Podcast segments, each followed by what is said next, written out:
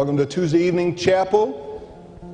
So let's finish the race and, okay, one more time. Finish the race and why? Why? Because God's called us. Why? Serve Him and why? Because He loves us. So why should we finish the race and keep the faith? Oh, come on. This is not hard. Yes? Okay, and? And? God is good. Okay, we'll have a quiz tomorrow. Dr. Matson's going to minister the word to us.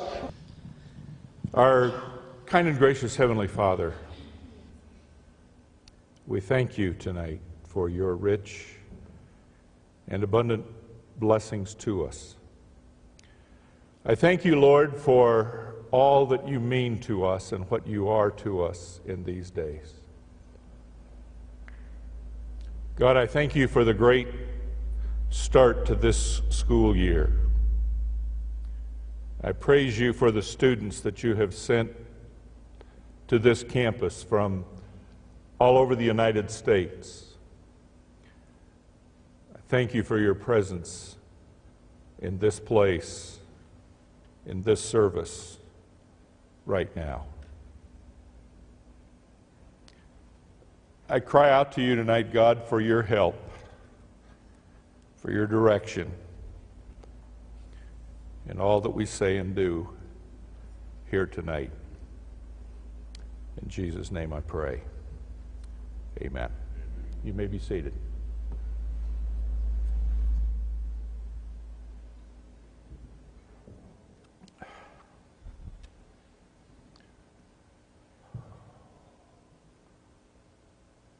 Well, uh, I find myself tonight in a, in a somewhat embarrassing position. Uh, I guess the only thing, I really don't know exactly how to say this other than just sort of come out with it. Um, I'm not ready to preach tonight. In fact, uh, last Thursday, Chaplain Like sent me an email and said, I need the title of your message and the scripture.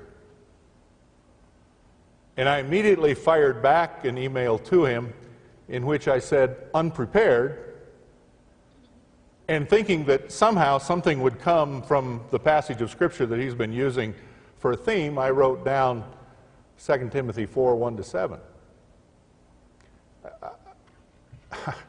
I, I sort of hoped that maybe he would, you know, write back and we could negotiate maybe having a singspiration or uh,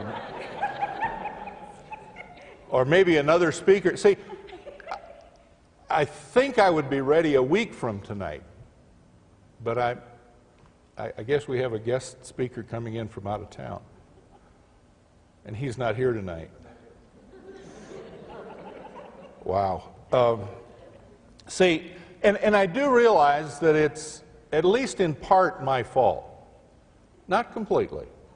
You know, I mean, he could have he could have called me and said, "What can I do to help?" But he didn't. Uh, I'm the man. Yeah, you know. And now I'll have to admit, Chaplain Light did ask me to speak tonight two months ago. Well, about three months ago, actually. So that part's not his fault. I had, I had plenty of time. But then, you know, on the 15th of July, Sharon fell down and broke her ankle in three places. Now, if she hadn't been so clumsy, if she hadn't fallen down those stairs, you know, I would. I mean, I'm not. I'm not complaining. I don't. I don't want sympathy. I'm just telling you like it is. Um, you know, since July 15th, well, I actually was out of town, so it was a couple of days later before I got home. But since she came home from the hospital, I've had to do all the cooking. I've had to do, I've had to do all the laundry. I've had to help her up and down the stairs. I've had to help her in and out of the shower. I just haven't had time to prepare. Now, I hope you all understand. You know, and, and as I've been trying to think in the last few days, what in the world I was going to say to you. Um, you know, two weeks ago I was in, I was in Trinidad, and I, I got some beautiful pictures of the Caribbean Nazarene College campus. I've got, I've got a picture of a palm tree like I had never seen before. How many of you have seen a peacock palm tree? Uh, two or three, four or five? Well, I should have brought that slide, but, you know, because, but I didn't. Uh, and then, and then I've heard some rumors going around campus about how uh, enrollment on campus is down again, and how the campus is not going well, and uh, the Advantage program is providing all the students, and we're not getting traditional students anymore. So I thought about, you know, I can, I can get up here and I can talk about the fact that for the second year in a row, which is the first time in about 30 years, Nazarene Bible College has an increase in enrollment on campus. We have more people on campus this fall than last fall. And yeah, for the first time in a while, we, have sort of believed that uh, somehow we were getting younger. Not better looking, just younger. No, I didn't. you say, you say strange things when you're, when you're nervous. Oh, man. Adrian, are you taping this? Oh, man. Uh, wow, I guess, you know, I'm, I'm glad Dr. Graves is not here tonight. I guess you can keep the tape running because maybe one of the professors will want to use this in a preaching lab for how not to do it. Um, I'm, I'm suddenly reminded, my, I have one brother, and I'm reminded that my brother a few years ago uh, sent me, uh, well, it was the size and shape of a business card, but it was, it was folded over so that it was kind of a, a two pager, business card size. On the outside of the card, it said, You are not totally worthless. When you opened it up, it said, You can always be used as a bad example.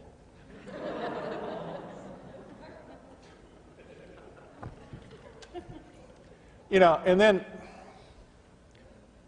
and then to top it off this morning, while Sharon and I were praying, I, I confided in her my, uh, my angst about this night. And I said, Sharon, I'm not prepared. I don't know, I don't know what to say. And she said, Well, then I'm coming. I said, I said, No, no, please. Why don't you go home and pray for me? Maybe, maybe God will help. She said, No, I'm, I'm going to come and sit right on the front row and watch you just kind of blow it right there. And then a few minutes ago, when we were singing, and, and you stopped in the middle of that one, I thought, this is a glimmer of hope. He's going to keep singing. It is going to be a inspiration. But here I am.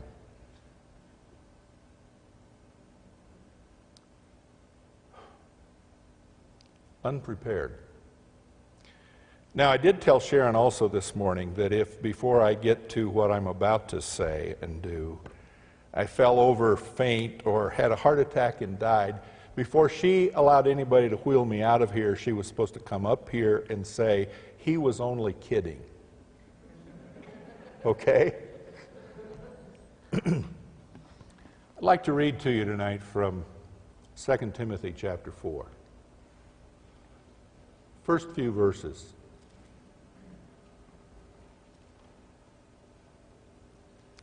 I, I really do want to talk to you out of my heart tonight.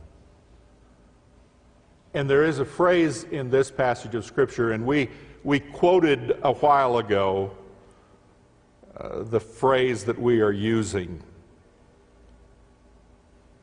But I want to read beginning with uh, the first verse. In the presence of God and Christ Jesus, who will judge the living and the dead, and in view of his appearing and his kingdom, I give you this charge preach the word, be prepared. In season and out of season. Correct, rebuke, and encourage with great patience and careful instruction, for the time will come when men will not put up with sound doctrine. Instead, to suit their own desires, they will gather around them a great number of teachers to say what their itching ears want to hear. They will turn their ears away from the truth and turn aside to myths. But you keep your head in all situations. Endure hardship. Do the work of an evangelist. Discharge all the duties of your ministry. For I am already being poured out like a drink offering, and the time has come for my departure. I have fought the good fight. I have finished the race. I have kept the faith. As I think about this theme for this year,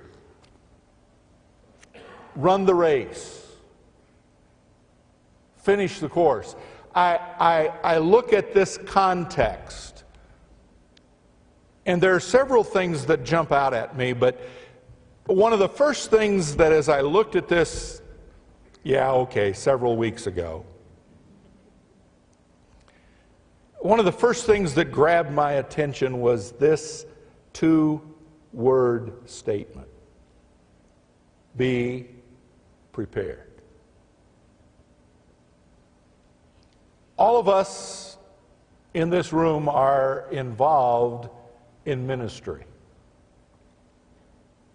Those of us who are teaching and administrators and staff members are involved in ministry to try to do everything that we possibly can to prepare adults for ministry. You. And, and no matter what your major, no matter what line of work you are intending to pursue, you are here because you are preparing for ministry. And the, the writer here, Paul says to us, be prepared. And, and it's, it strikes me that he's not simply just saying, be prepared, but he is saying, in the presence of God and of Christ Jesus, and in view of his appearing, I give you this charge be prepared. I like the way the message translates that. I can't impress this on you too strongly. God is looking over your shoulder. Wow. You and I can never afford the opportunity of not being prepared. Now, I admit that there are times when we all ask for some grace and some latitude. I admit that there have been occasions when I will accept a paper late from a student. I know of some schools that are preparing men and women for ministry who simply refuse to accept a late paper because they say, You will never get up as a pastor on Sunday morning and say, If you'll come back at 3 o'clock this afternoon, I'll be ready, but I'm not now. I've given uh, some incompletes. There is some grace. But in view of the fact, in light of the fact that we are in the presence of God, and of Jesus Christ. This time of preparation is not just a time to sort of slough off and throw things aside. If it weren't so sad, I would almost laugh at a student I had, and I won't say when, and I won't say who, and I won't say whether it was on campus or online. But I had a student who said to me at the beginning of a class, There's a thousand point grading scale in this class. I need 701 points, and I'm going to work to maintain that, and I don't care if I get any more. I did everything I could to help that individual get no more than 701 points. Somehow he, I, I messed up and he actually got something like 730 points. I don't know. But you see, we are called to be servants of the Most High God. We are in His presence, and to simply say, I can let this slide. I can get by. It's not a big deal. Yes, it is. A long time ago, when I was a kid, and boy, that was a long time ago, we used to sing a song Give of the best, give of your best to the Master. Be prepared. While you are here as students, do everything that you possibly can to prepare yourself, not just mentally, not just knowledge wise. oh, I, I was a Christian ed major when I was in college and when I was in seminary. And uh, in one of the books that I studied, uh, the, the, the philosophy and the thinking of Christian education was much different back then. But, but there was a poem in one of the books that said, We've got to switch from this idea. The little poem, I can still remember it, even though I first saw it, forget how old, forget how many years, that's not important. The, the little poem said, and this was to professors and teachers ram it in, cram it in. Pupils' heads are hollow. Ram it in, cram it in. There is much to follow. oh, have we come a long way since those days, I hope. but our task is to prepare you. Your task is to be prepared. And, and, let's work together to do everything that we possibly can to make that happen for the best for all of us. Let me read on in the message. I can't impress this on you too strongly. God is looking over your shoulder. Christ Himself is the judge with the final say on everyone, living and dead. He is about to break into the open with His rule, His kingdom. So proclaim the message with intensity. Keep on your watch, challenge, warn, and urge your people. And then here is a word that every Nazarene Bible College student needs to hear don't ever quit. Just keep it simple. You're going to find that there will be times when people will have no stomach for solid teaching, but will fill up on spiritual junk food. Catchy opinions that tickle their fancy. Keep your eye, listen to this, keep your eye on what you're doing. Accept the hard times with the good. Keep the message alive. Do a thorough job as God's student. While you are here, prepare yourself mentally, knowledge wise. Allow yourself to be prepared by God and your professors emotionally. And most of all, be prepared spiritually. Don't you dare leave this place without the Holy Spirit in complete and total control of your life.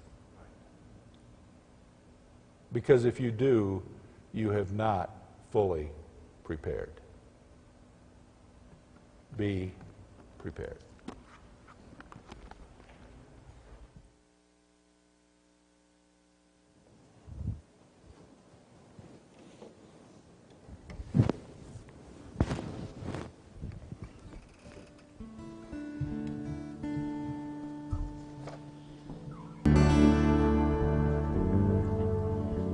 Dear Lord, in light